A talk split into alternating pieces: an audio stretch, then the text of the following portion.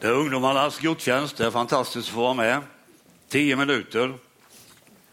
Jag som är 100 eller 66 eller vad det är. Nu ska vi läsa ifrån Kolosserbrevet. Det är tredje kapitlet, vers 12, 13 och 14. Det är sidan 848 i biblarna. Vi står upp och lyssnar på den texten. Kolosserbrevet 3, vers 12.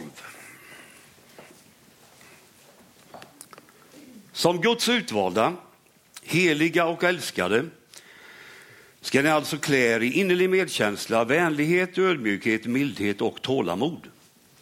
Ha fördrag med varandra och var överseende om ni har något att förebrå någon. Liksom Herren har förlåtit er ska också ni förlåta. Men över allt detta ska ni ha kärleken, det band som ger fullkomlighet. Så lyder Herrens ord. Amen. Varsågoda och sitt. Vi talar om församlingen den här terminen och det finns många aspekter och infallsvinklar på det. Rubriken på det jag vill skicka med nu de här minuterna det är leva tillsammans i församlingen. Verserna vi har läst talat just om det, att leva tillsammans. Min första punkt blir grunden finns. Paulus skriver till människor som är kristna, men de är inte fullkomliga. Utan Paulus vill att de ska bli mer lika Jesus. Vi tillhör Jesus när vi tror på honom och är döpta till honom. Men vi är inte färdiga. Vi ska bli li mer lika Jesus. Och då behöver Gud ständigt göra något i våra liv. Paulus skriver ju till de kristna i Kolosser och han skriver också till oss som vi läste som Guds utvalda, heliga och älskade. Vi tillhör Gud. Vi är älskade. Detta är grunden och den grunden kan vi vara trygga på. Men vi är inte färdiga. Meningen är att vi tillsammans i församlingen ska bli mer lika Kristus. Och en viktig del i den processen det är andens frukt och det blir min andra punkt. Vi läste klä er i innerlig medkänsla, vänlighet, ödmjukhet, mildhet och tålamod. Galaterbrevet ger oss andens frukt, det brukar vi hämta upp den i vanliga fall. Detta är Kolosserbrevets sätt att ge oss andens frukt. Jag bara tar fasta på en av dem. Vänlighet. Det är inte alltid så lätt. Tänk hur lätt det är att nypa till, att brusa upp, inte minst när man blir orättvist behandlad. Men dagens text säger att vi ska klä oss i vänlighet. Såg ni Skavlan förra fredagen? Där FNs förre generalsekreterare Kofi Annan var där. Kofi Annan han verkar ju vara en sådär lugn, eftertänksam person som inte verkar brusa upp ens när han skakar hand med och samtalar med de ledare i världen som är tyranner. Han är lika lugn. Jag tänker, han har andens frukt vänlighet i sitt liv. Om vi gör en liten utvikning på detta med vänlighet så kan vi bara fundera på hur den frukten får prägla våra liv. I tänket och mötet med flyktingar och tiggare. Här kan vi bara fundera, var och en av oss. Johannes säger i sitt första brev, om någon som har vad han behöver här i världen, och det tror jag är allihop vi, om någon av dem ser sin broder lida nöd men stänger sitt hjärta för honom, hur kan då Guds kärlek förbli i honom?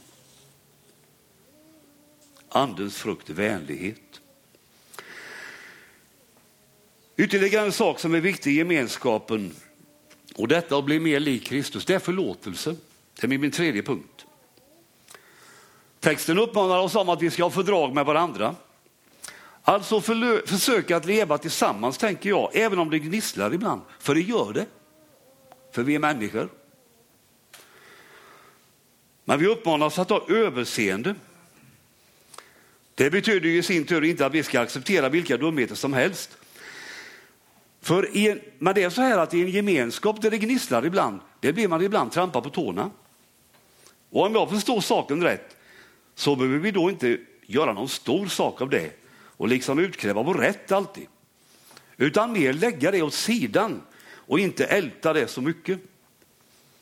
Jag tror vi måste tänka så här, som det kommer fram i en av Jesu liknelser, att jag har fått så mycket förlåtet av Jesus. Och jag är så tacksam att jag får tillhöra honom, så jag kan ha överseende med en oförrätt och förlåta den personen i mitt hjärta.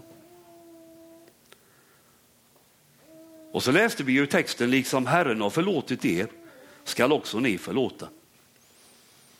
Och Bibelns budskap är ju faktiskt att vi måste vara förlåtande om Gud ska kunna förlåta oss. Är det inte så vi ber i Herrens bön? Och förlåt oss våra skulder, liksom vi har förlåtit dem som står i skuld till oss. Förlåtelse. Fjärde punkten, kärlek. Men över allt detta ska ni ha kärleken, läste vi. I Gud, mellan Fadern och Sonen och Anden, så är det en ständig gemenskap av kärlek. Det är hela tiden ett givande fram och tillbaka av kärlek. Men denna kärlek behåller inte Gud för sig själv. Det har blivit en, en glipa i treenigheten som gör att kärleken sipprar ner till oss, framförallt genom Jesus. Och så säger Bibeln i första Johannesbrevet mina kära, om Gud har älskat oss så måste också vi älska varandra.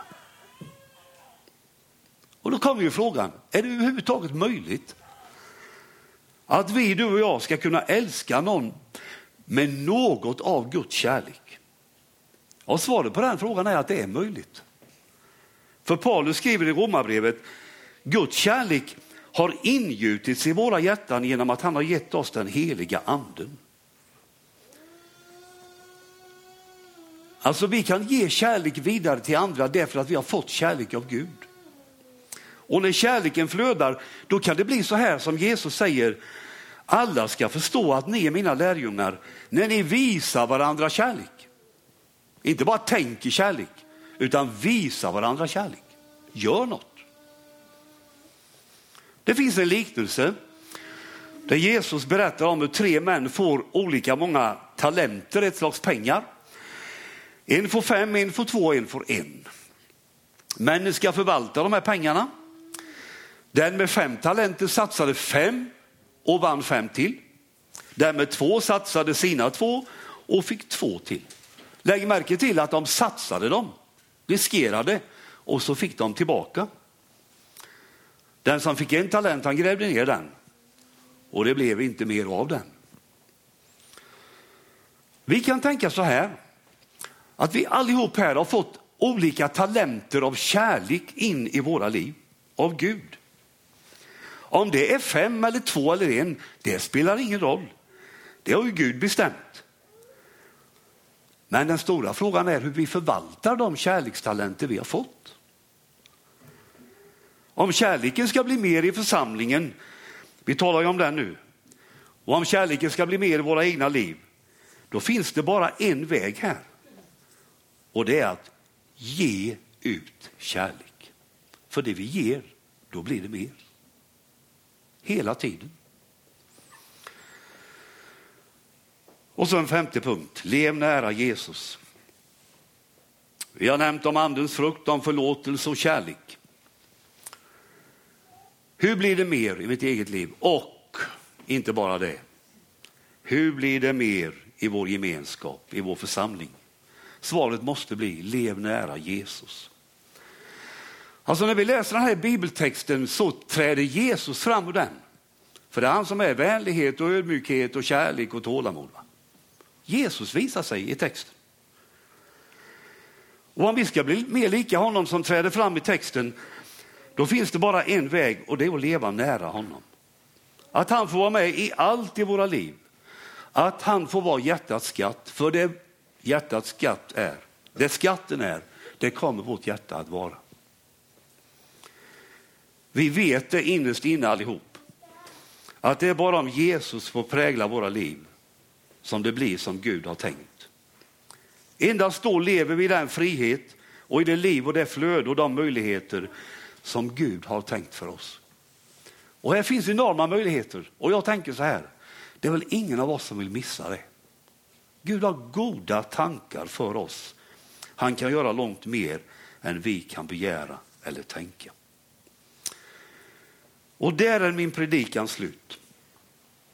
Men som vi vill ha sagt, varje söndag under det här ämnet den här hösten.